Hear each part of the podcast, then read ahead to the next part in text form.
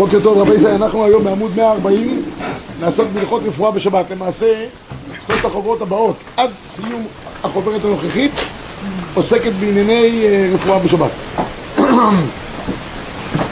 הקדמה קצרה כידוע לנו אה, אין דבר שעומד בפני פיקוח נפש חוץ מג' עבירות.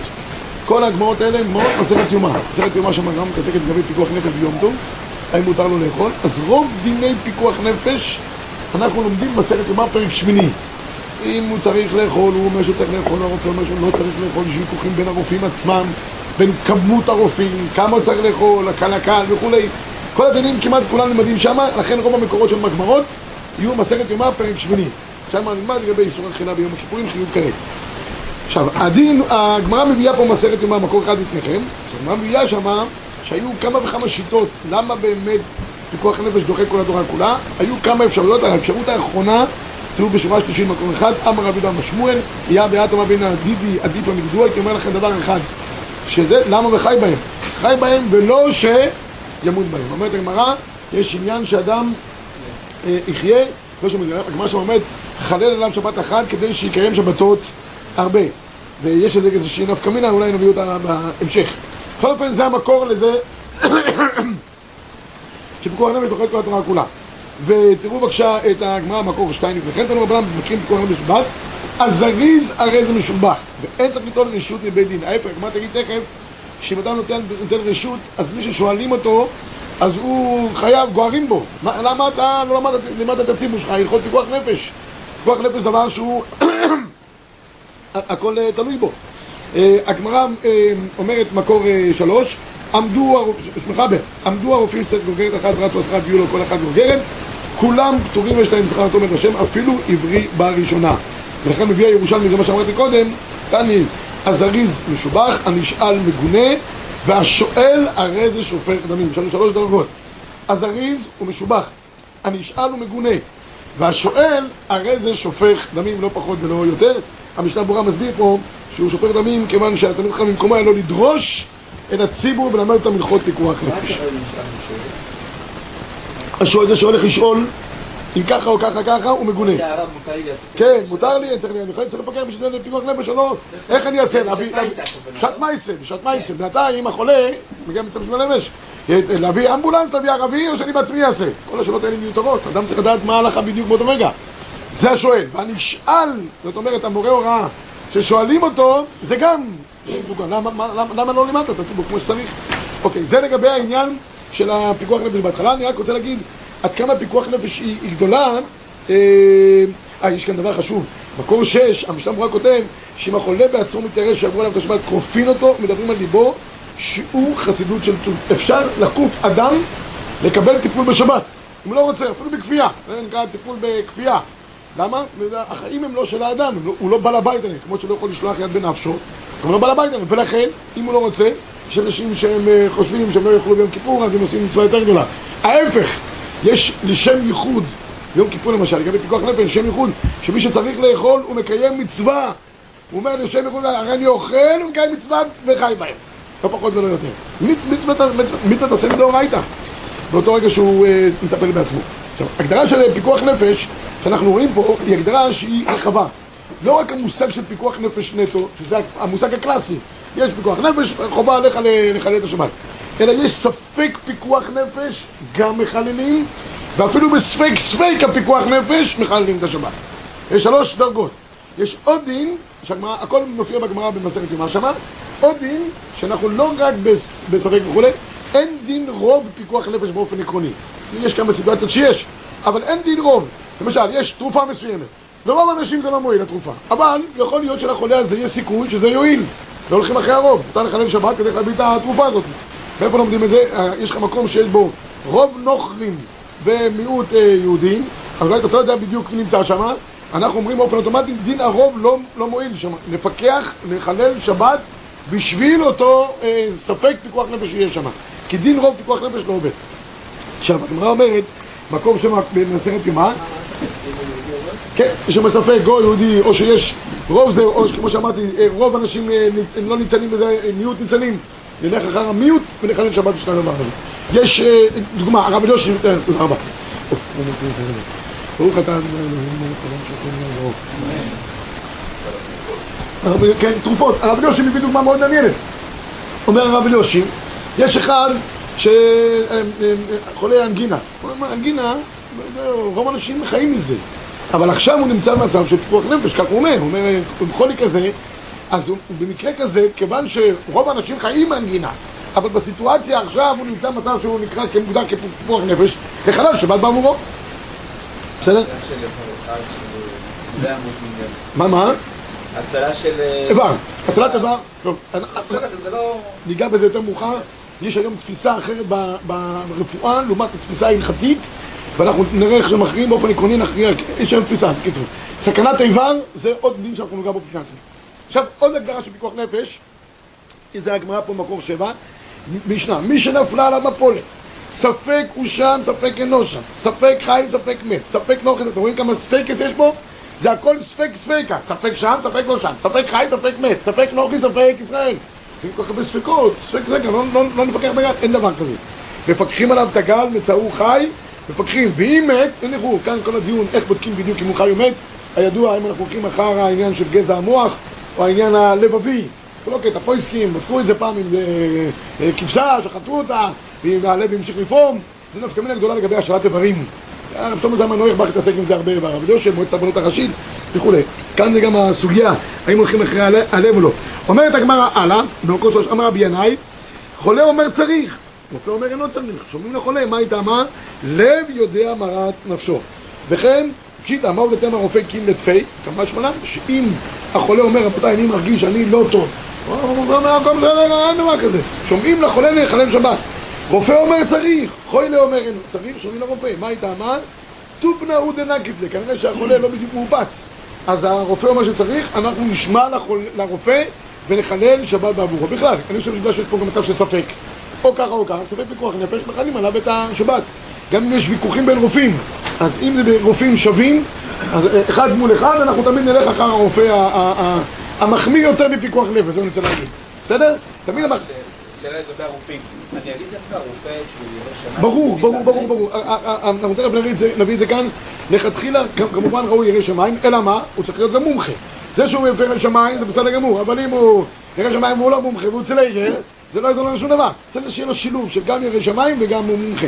למשל, כל הפויסקים אומרים שלגבי אכילה של יולדות או כל מיני כאלה חלושות ביום כיפור, לא שואלים רק את ה...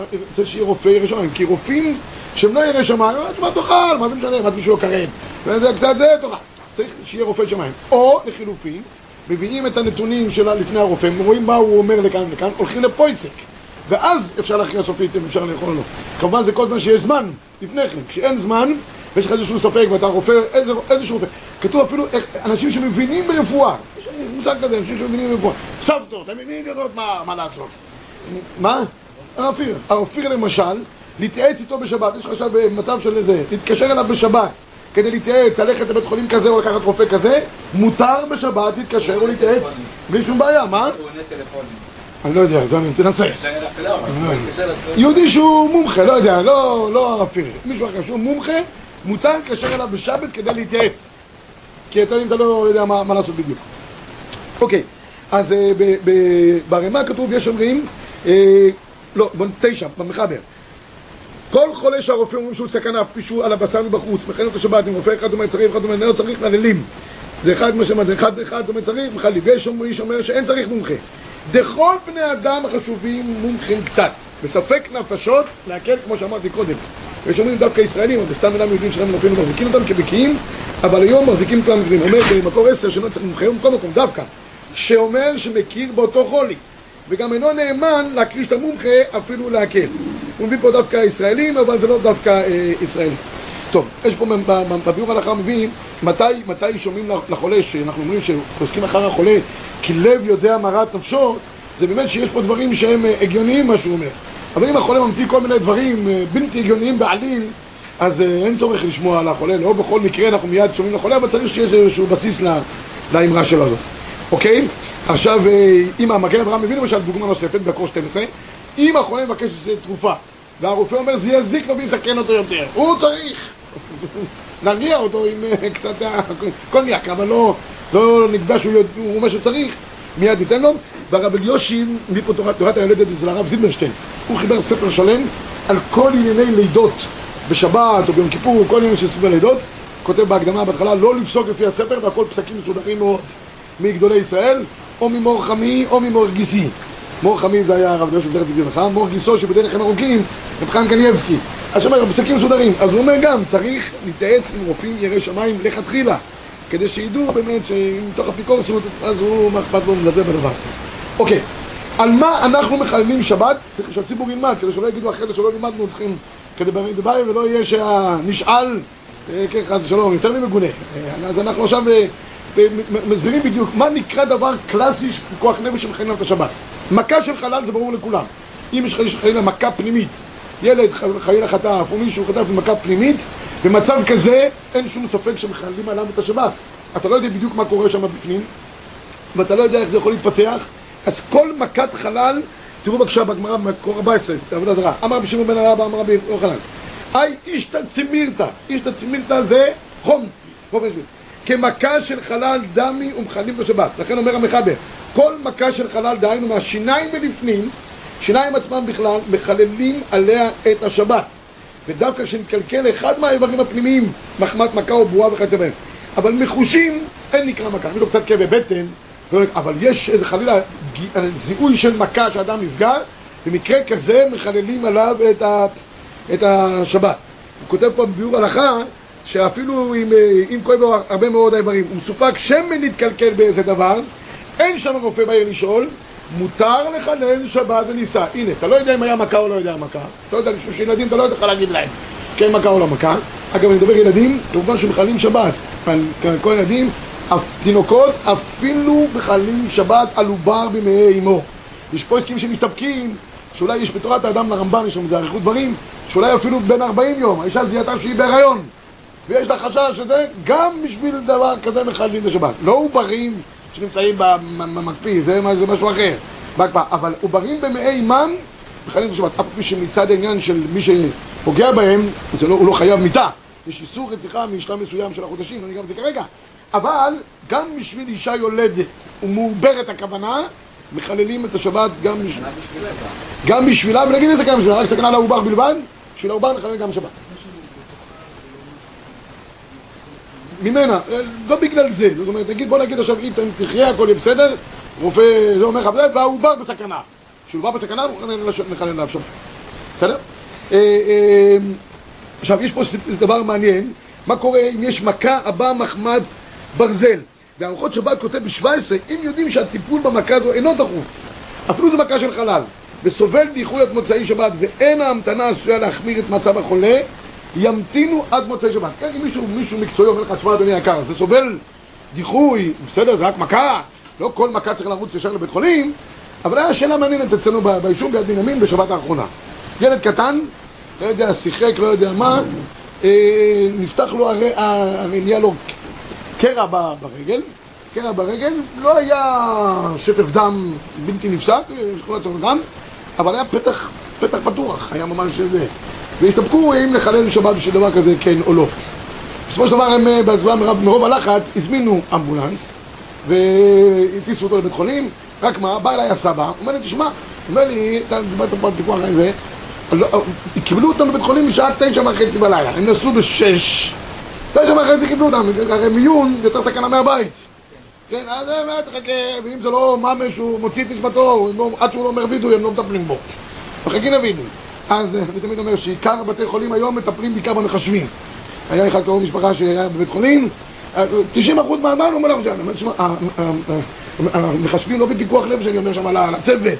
אומרים לו, לא, קודם כל זה, החולה צריך משהו שיחכה. רוב הזמן הם מתקתקים, טוב, בכל אופן, יש וירוסים למחשבים, יש דברים, מפתחים מחלות. אז צריך לטפל בהם. זה משהו, משהו הזוי, הם לא מטפלים כמעט בחולים, רוב הזמן הם מול המחשבים. זה נורא... מה, מה? נורא ואיום. אתה אומר לו, תשמע, הוא אמר, שנים. אז בקיצור, אז שאלתי, אולי באמת היה ראוי לחכות. כי הרי באמת אתה יודע שבמיון נותנים לך לחכות כמה שעות. אולי, אני אמרתי לו, תשמע, אם זה מכה, שנראה נגיד על פי רופא, רופא בשטח שם אומר, תשמעו, זה מסוכן, מה? יש רופאים, לא יודע אם יש שם רופא או לא, מי החליט, מי שהסבתא שם החליטה על המקום שזה נורא ואיום, תרופה סבתא, כן, תרופה סבתא שלו היה אמבולנס. היא הזמינה את האמבולנס, ונגיד היא חששה, היא מבינה בעניינים, היא ראתה פתח פתוח, חשש שיהיה זיהום נגיד, ויש חשש כזה וזה. בכל אופן גם יצא ממנו דם, הילד היה מבוהל מאוד, יש כזה היסטריה, אתה יודע, והוא נכנס ללחץ, קשה להרגיע אותו, יכול להיות שהוא נמצא אצל ידיים של רופא וזה מרגיע אותו, זה גם אפשרי. יכול להיות שהמצב לא כזה, אבל עצם זה שהוא נמצא באמבולנס ומרגיש תחת השגחה, אני אמרתי יותר מזה. בוא נגיד שהמצב פה עכשיו לא, לא ודאי, ספק פיקוח נפש. זיהום שיכול להתפתח ויכול... אבל, עוד דבר, נכון שנגיד במיון מקבלים אותך בתשע בערב, אבל לו היה חד ושלום מצבו מידרדר באופן מיידי, היה מענה מיידי שלא היה יכול להיות בבית, זה גם חלק מהשיקול. הוא לא נמצא במקום של הפקר, לכן אמרתי לסבא, עשיתם בסדר. אם היה חשש למצב של סכנה לילד, הוא לא יודע, ויש זיהום, ואפילו שלא קיבלו אותו, תהיה רגוע, זה לא חילול שבת. כי הוא נמצא תחת פיקוח. מה? כן, יכול להיות שלפעמים זה, כן, נחינמי. לא, אבל אם היו לו פה מוצאי שבת, הוא יקבל את המשתיים כבר אבל אם יקבלו את השתיים בבוקר וזה לא פיקוח נפש אם אתה יודע שם בצורה ברורה, יקבלו אותך במקום בתשע ושתיים בבוקר והמצב סביל סע בתשע, תקבל בשתיים בבוקר לא בשביל זה נחלל שבת מי שהוא מרגיש איתו בטוח, אם הוא מרגיש שכל המשפחה צריכה, כל החמולה צריכה לנסוע וככה הוא יהיה רגוע, מבחינת ההלכה, מה שנותן לו מרגוע נפשי זה מה שצריך לעשות לו בשבת. בסדר? אם הוא צריך עכשיו לנסוע לבית חולים אחר, האמא מכירה איזה פרופסור מנתח במקום אחר, יש בית חולים קרוב. אני לא רוצה להגיד באזור שלנו. אתה יודע שזה לא, כן, אה, ספק פיקוח נפש בבית חולים, לא החולה, אז מותר לך לנסוע לבית חולים שאתה מרגיש בו יותר בטוח, שמטפלים בנקודה, יש, אה, לא יודע, השתלות, מטפלים בבנינסון יותר טוב מאשר מטפלים בקפלט, ומומחים בדברים אחרים. אז אתה נוסע לשם, אין בעיה. מה לקחת זה, זה עוד, עוד, עוד שאלה, הדברים הנצרכים אך ורק לצורך הדבר, הטיפול, עצמו בשבת. דברים מעבר לכך, אי אפשר לקחת. אנחנו ניגע גם למי שיוצא, בחוברת הבאה כתבתי חייל שיוצא בשבת לצו שמונה, מה מותר לקחת איתו? כן? פלאפון תמיד אה, מרגיש, בלי זה, שאלה מותר לקחת או לא. אז מה הסם שמותר לקחת, אנחנו ניגע. יש גם כאן ביולדת, עשינו תפריט מה אפשר לקחת בשקית. מה אפשר להכין לפני שבת, מה בשבת עצמה אם צריכה לקחת. מה מה? טלטול, העברה, תחומין, יש הרבה כמה שאלות. גם הוצאה, גם תחומין, יש כמה שאלות. מה? הביטחון זה טיסה. למה מי אמר שהביטחון לקח גם פלאפון? ההפך, ביטחון זה לא לקחת פלאפון. תשאיר אותו בבית. מה, מה? לוקחים להם, ודאי, ודאי. אוקיי, זה לגבי הנקודה הזאת של ה... בטח. אבל הוא לא הולך להילחם עם הדבר הזה. אני מקווה. השוויגר. לא יודע. לא יודע. תלוי בזמן, במצב. היום יכול להיות שחלק מהמלחמה זה גם מלחמת, אה, כן, סייבר, סייבר. זה הנשק היום. כן, עוד מעט ילכו עם מחשבים למלחמה. אה, אה, עוד דבר אחד, חוץ ממכה הבאה מחמת ברזל, יש גם קדחת. זה אה, חם ביותר. אם יש לאדם חום, חום בזמן הגמרא היה מצב של פיקוח נפש, זה מה שהגמרא אומרת, איש תצבירתא. היום משתנות צבעים, לא כל חום נהיה אדום הרבה פיקוח נפש, אלא הפוסקים אומרים שקודם כל תלוי באיזה מעלות, כאן יש כמה פוסקים שמביאים 39, 40 מעלות וכולי, הדבר הכי חשוב, גם 40 מעלות לא מהווה היום חום באופן מיידי. מה שכן מהווה, מהווה אה, סכנה, אם אתה לא יודע את מקור החום. יש חום ממושך, לא יורד עם אה, האופטלגין, האספרין וכולי, ואז, שלא יודעים מה מקורו, זה מראה איתות לספק פיקוח נפש, ועל זה כן מותר לחלל שבת. תראו בבקשה את הרב עובדיה ב-22, כל, כל הפועסקים אומרים פה על אותה נקודה בדיוק, מי שיש לו חום גבוה ואינו יורד, לא 39 חום. ואדם בניב, בנוסף לזה יש גם הרגשה רעה, טרם קיבלה סיפת הדבר.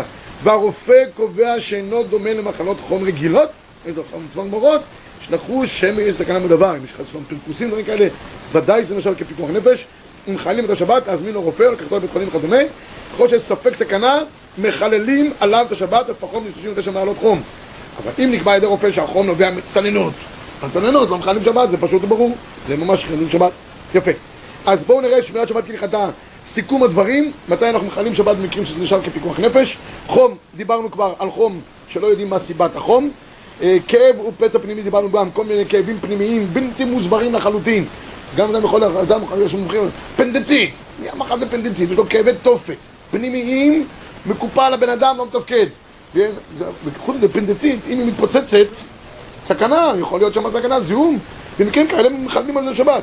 פצע עמוק, או עמוק, חתך עמוק, שנקרא את הסכין, ברזל, אה, מצבים כאלה שבו יכול להיות צריכים לקחת טטנוס אחרת, יכול להיות זיהומים כאלה ואחרים. חתך שעלול להזדהם, פצע שמזדהם, כל המקרים האלה יכול להביא סכנה אם לא יטפלו בו כראוי. ולכן בכל מיני, אה, אה, כשהיינו קטנים, היו שוברים לנו את הראש כל שבת בתהילים, היה חוג תהילים, אחרי זה המנהג לשבור את האנשים, זורקים, אבנים, זה, זה, זה. נפתח ראש של בן אדם, או כל מיני חתך כזה ואחר, אז ודאי שלמשל כמצב של פיקוח נפש, מכה על יד, מכה על הרגל, מכת חום, מכת שמש, כל מיני דברים כאלה, ייבוש, טיפשות זה סכנת נפשות ממש. עקיצה ונשיכה מדברים שלא ברורים, של נחשים ועקרבים, דברים כאלה. דרך אגב, מותר להרוג אותם בשבת לכתחילה. את הנחשים ואת הקרבים האלה, כל דבר שמהווה סכנה, מותר להורגו. אם נכנס לחדר דבורה או דבור, והם יכולים להוות סכנה ילדים קטנים של כאלה אלרגיים וסכנת נפשות, מותר גם להורגם או לצודם ולהוציא אותם מן החדר החוצה לגמרי. זה פשוט, אם יש מצב של הרעלה, כן, נתנו צ'ונט לא מקולקל, כמנהג הישיבות, או, או דברים כאלה. מה? אמרתי כמנהג הישיבות, לא חילקתי. אה, עיבוד הכרה באופן שזה יכול לאבד דבר בלתי ברור, כל זה רבי סי, מכת, אה, חשמל, מכת זה, כל הדברים האלה כמובן מחללים עליהם את, ה, את השבת, אוקיי? אה, יש דבר מעניין ששלמה זמן נוירבך אומר פה כקריטריון מקור 25, הוא לעניין עיקר הדבר, מה נקרא ספק פיקוח נפש ומה לא, עד איפה הוא הגבול? כי באמת הדברים האלה הם אפורים מאוד. אתה לא יודע מתי זה נקרא פיקוח נפש, מתי זה נקרא פיקוח נפש. הרבה דברים שהם לא, לא, לא ברורים. אז הוא כותב קריטריון מאוד מאוד אה, מעניין. כך אנוכי בו אני הסתפקתי בזה, אלא שמיטת הספרה נראה לי כל שדרך רוב בני אדם לברוח מזה כבורח מפני הסכנה, הרי זה חשיב כספק פיקוח נפש. וקרינן בחי, גבנה וחי בהם לא שמות בהם. אבל אם אין רוב בני אדם נבהלים ומפחדים מזה, אין זה חשיב כסכנה. הוא אומר, תראה מה דעת העולם, כך אומר שלום המלך, מה מנהגו? זה מפחיד מאוד, זה מסוכן מאוד, כל מיני מחלות שמתפתחות, או, או דברים כאלה, או אה, גאים רעים, זה פתאום. אבל אם אנשים מזלזלים בזה, ואתה רק יש לך בעיות של אה, פסיכו כאלה ואחרים, תטפל בהם בדברים אחרים. בסדר? זה, זה ברור פשוט לגבי העניין הזה. אוקיי, עכשיו יש פה דבר מאוד uh, מעניין, דיברנו קצת קודם על מי מחללים את השבת. כמובן, הגמרא אומרת, בצאו חי מפקחים, בצאו חי פשיטא, לא צריכה דאפילו לחיי אישה. חילול שבת נעשה. כמו שאומר לכם, פיקוח נפש, ספק פיקוח נפש, וגם לחיי שעה. באופן ודאי, אתה יודע שהפינוי שלו בשבת יגרום שהוא יחיה עוד שעתיים, זה הכל. אין לו סיכוי יותר. אדם מבוגר, בן 98 פלוס, והוא, אה, זה, זה, זה, אין לו, כן, דרך אגב, לפעמים אנשים כבר בצוותים אומרים, שמע, כבר אין סיכוי. מותר, לא מותר, מצווה לחלל שבת בשביל חיי שעה. בשביל חיי שעה. לא אני חולים סופניים אפילו, אבל יאריכו את החיים שלהם בעוד כמה שעות, אם תחלל שבת, גם מותר. לא לזלזל ולהגיד, כבר נגמר, אז מה זה משנה הדבר הזה? מה אומרת מסכת שבת? שמי שמאמץ עיניו של מת, הרי הוא שופט דברים. מאמץ עיניו של מת, הוא כבר אה, מאמץ את העיניים שלו, סוגר לו את העיניים. שופך דמים, כך אומרת הגמרא.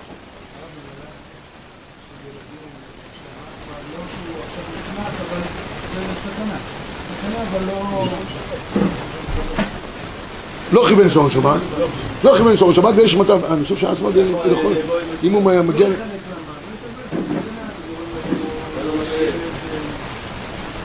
מה גורם לילד? פחדים? לחצים? לא יודע, פחדים ולחצים זה יותר... רגע, אבל זה יכול להביא למצב של פיקוח נפש? זה ספק פיקוח נפש. אני חושב שענייני אסתמה בנשימות זה לא משחקים. אני חושב, תתייעץ עם רופא לפני שבת, אבל באופן עקרוני נראה לי, לעניות דעתי, שאם זה יכול להביא אותו למצב של פיקוח נפש, נראה לי זה ככה, מחללים. אוקיי? עכשיו, הגמרא פה אומרת, במקור שבע, במקור 27 אומר השולחן ערוך, אפילו מצאו מרוצץ אינו יכול לחיות אלא לפי שעה. מפקחים ובודקים עד חומו. יפה. שעה עד חותמו. אומר הרוחות שלנו, פיקוח נפש דוחה אף באופן שברור שלא יכול להצליח מדי אלא רק להאריך את חייו לזמן מועט, שגם על חיי שעה כאן שבת. פה ביאור ההלכה אומר דבר מאוד מעניין. למה אנחנו מחייבים שבת על חיי שעה? משתי סיבות. סיבה אחת, אולי הוא יספיק לעשות תשובה בשעה האחרונה שלו.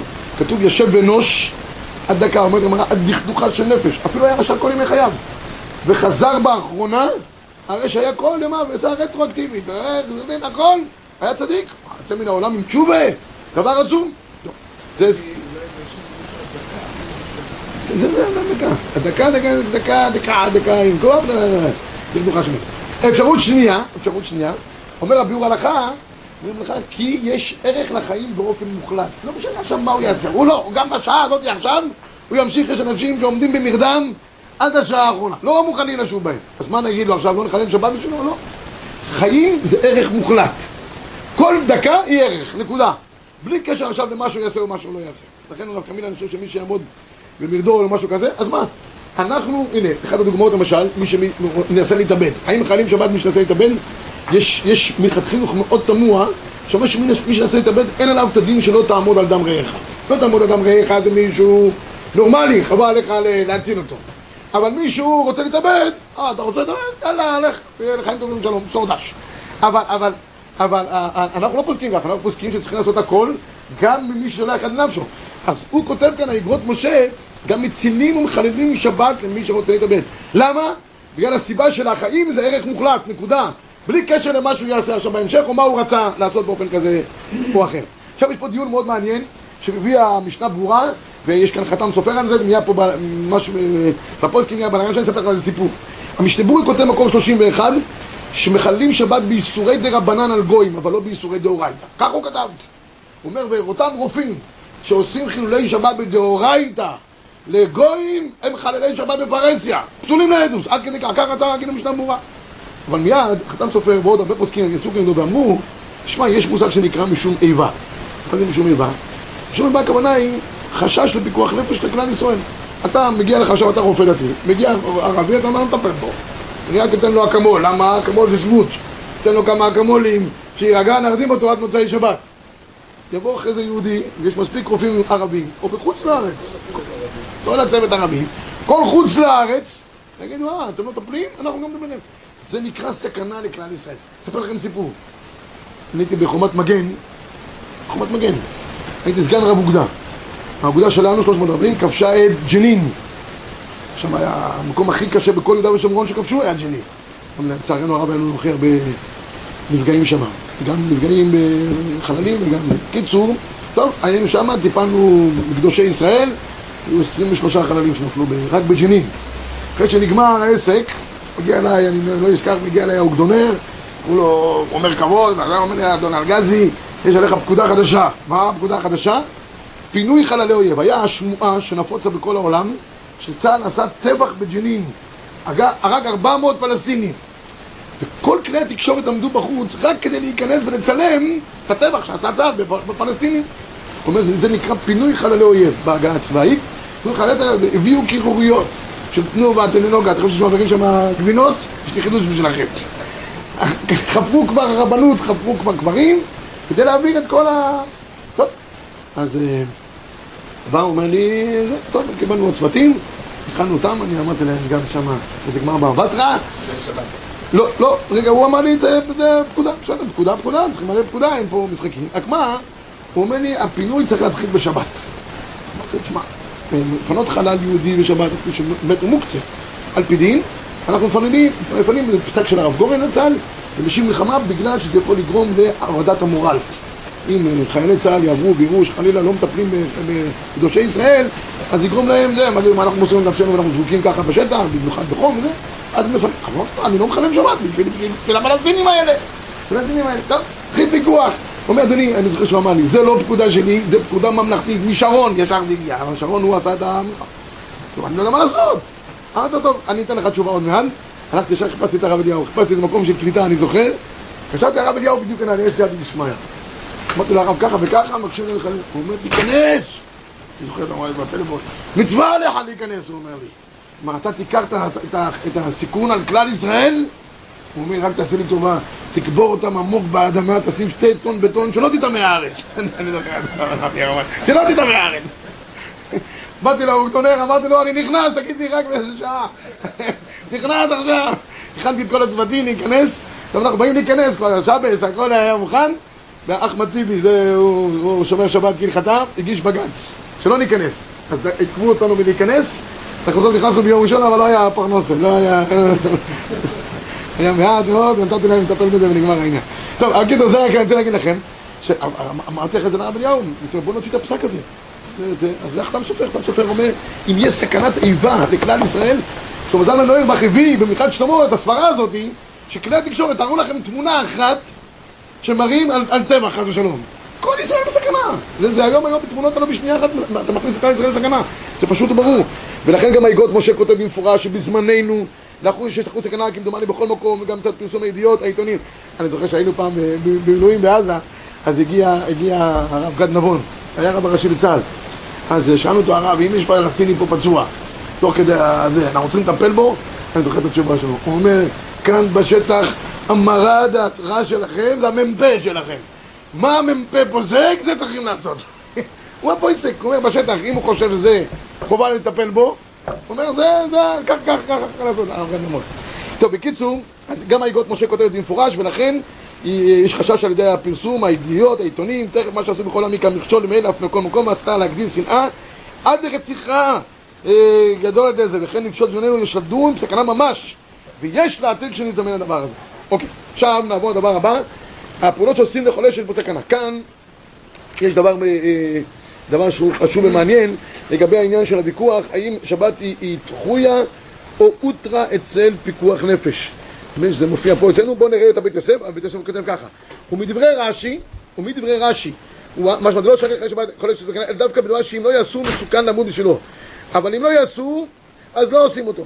אומר השולחן ערוך, מכה של חלל נצחה עומד, עושים לו כל של גילים לחול. יש פה מחלוקת גדולה בין הפוסקים בין הראשונים, האם שבת היא דחויה אצל פיקוח נפש או אוטרה פיקוח נפש. מה ההבדל בין דחויה לפיקוח אוטרה? דחויה עושים את המינימום, עושים הקל הקל, משתדלים לעשות בשינוי, כן, אם אני אומר שבת היא אוטרה אצל פיקוח נפש, לא צריכים שינוי, לא צריכים שום דבר מיוחד. תעשה, כדאי, אוטרה, נגמר העניין. אמרתי נפקא מינה, אולי מותר לעשות עוד דברים מעבר. אתה לוקח את אשתך באוויר. אם זה אוטרה, אתה גם תדליק אה, מזגן, אתה תדליק אה, רדיו פלסטין, ואתה יכול לשמוע כל מיני דברים. אבל, אבל אם אתה אומר דחויה, דחויה, כמה שפחות אה, ברקסים, לא משנה מה יקרה, כמה שפחות זה, דחויה. האם הם מעטים, או שאנחנו עושים באופן רגיל? נחלקו בזה הראשונים. רוב, לא, הרבה מן הראשונים אומרים שבת היא דחויה אצל פיקוח נפש.